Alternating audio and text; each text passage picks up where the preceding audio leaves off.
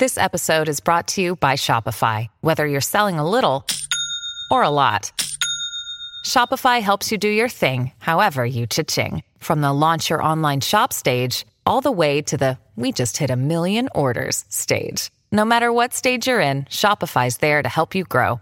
Sign up for a $1 per month trial period at shopify.com slash special offer, all lowercase.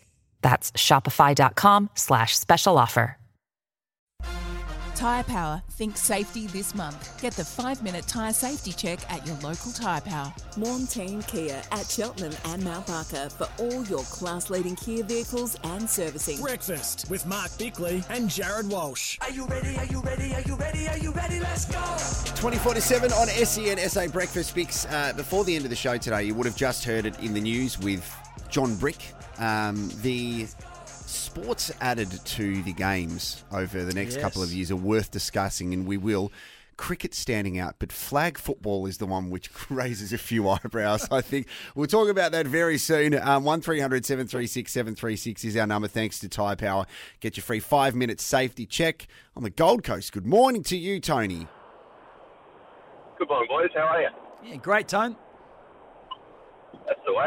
Hey, um, I was just listening to you regarding the uh, that West Coast coach, and I just feel like at the moment, because we're still in the infant stage of AFLW, and the the discrepancy between the top and bottom teams is so large that it's the perfect opportunity to actually trial using a promotion relegation system with a short season until the competition levels out, and then go back to the norm. Yeah, look, I when you as you started that sentence, exactly, uh, my mind went to where you were headed with that.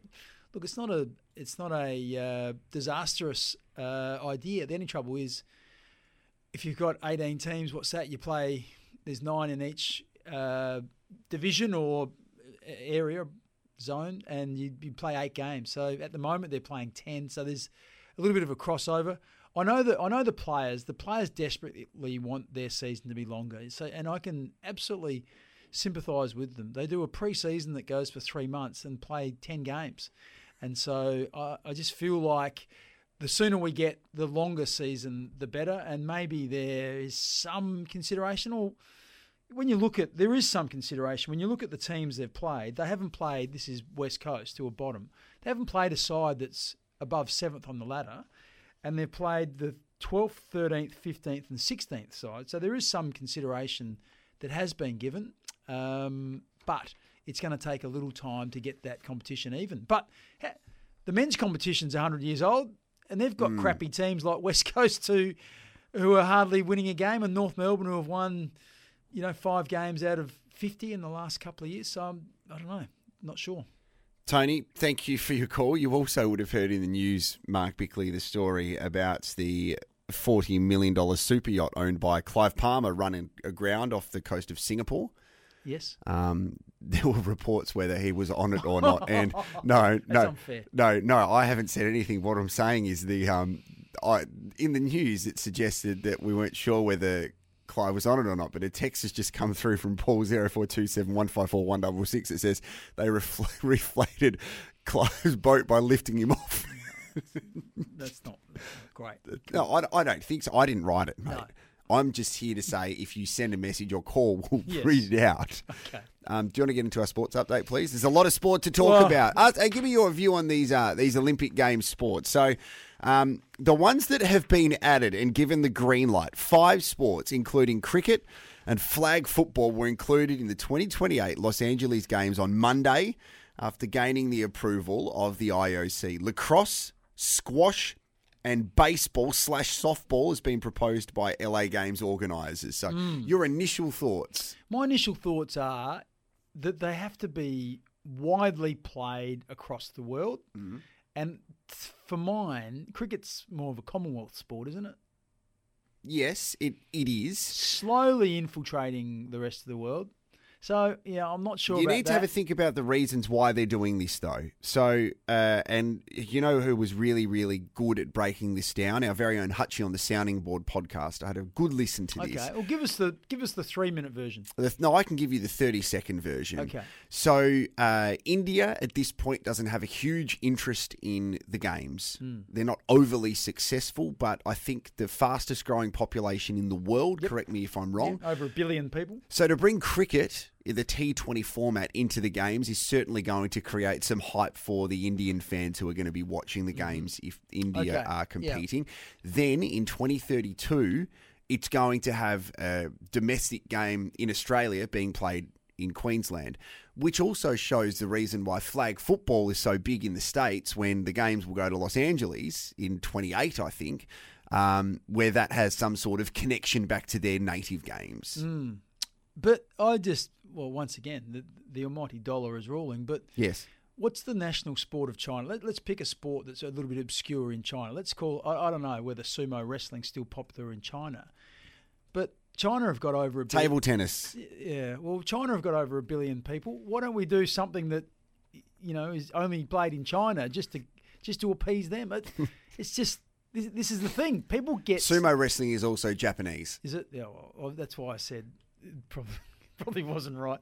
Um, but this is why people are cynical about the games, and I think the games has been diluted, bringing in tennis, bringing in skateboarding and other types.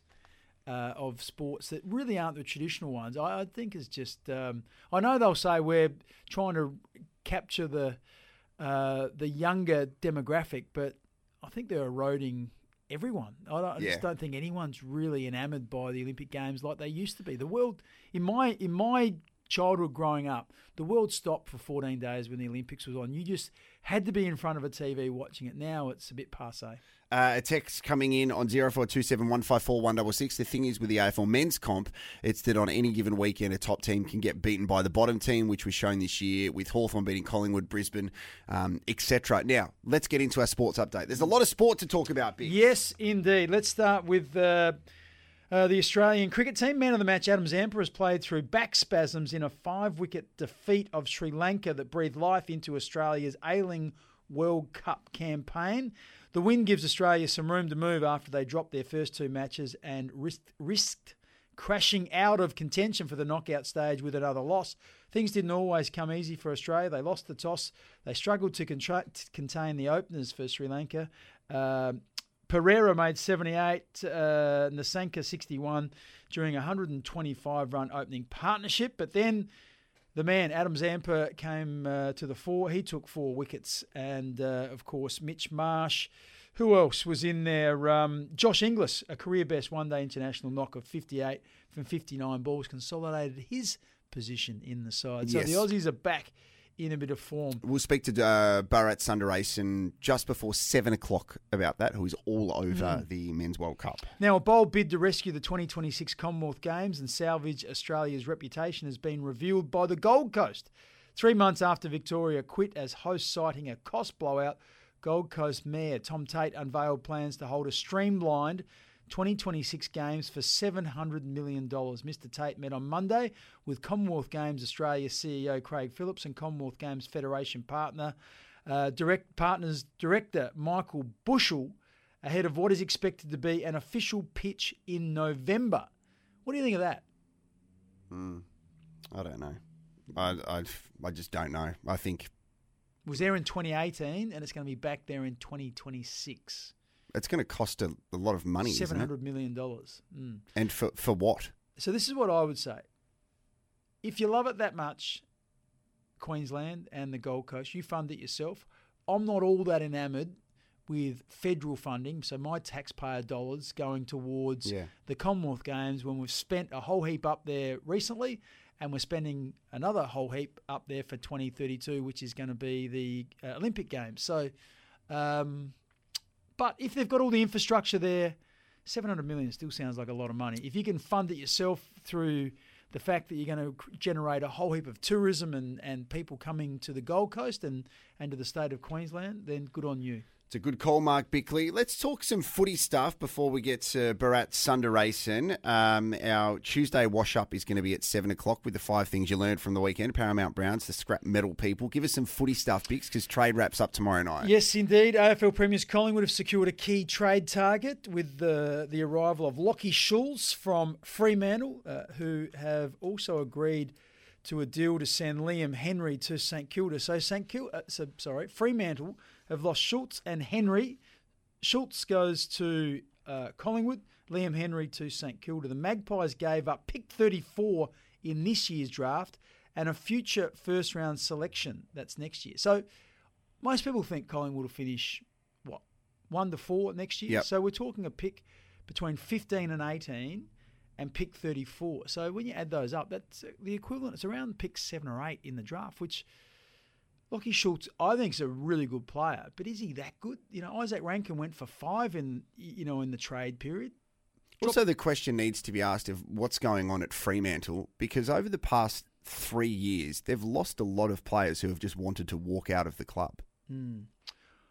It's interesting. I, I think West Coast go down the path of if we can recruit local players. Uh, all these guys, Schultz wants to get back to Melbourne. I'm not sure about Liam Henry, but they've also brought some players in over that period. They, they they've brought in Luke Jackson, uh, amongst others. So it's not like it's just one way traffic. Rory Lobb came and went. Uh, who else has? There's been a couple in the last couple of years. Adam Cerra left over the past couple of seasons. Victorian lad. Yeah, so then that that must then change their mentality when it comes to recruiting if they can't hold on to players that are drafted over there, which again asks the question of Harley Reid and what happens when West Coast decide to decide what they're going to do with the draft. Hmm. But if you own, if you limit yourself just to that, so they wouldn't it, Fremantle wouldn't have ever taken Matthew Pavlich.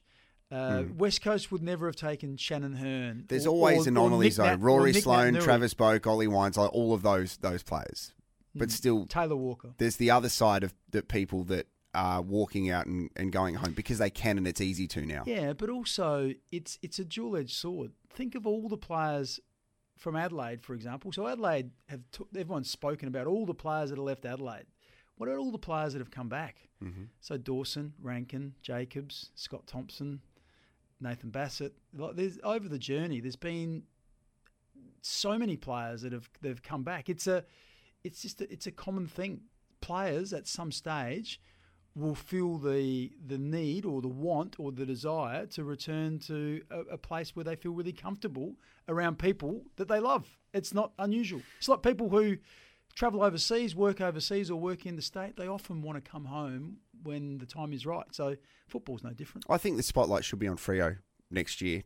Results on the field and hmm. what they're doing. Well, considering they won a couple of finals the year before, finished fifth, and then they dropped right away last year. So Justin Longmuir, he will feel the heat, I think. Definitely. It's 12 minutes to 7 on SENSA. We're in Studio Lumo, powered by Lumo Energy SA.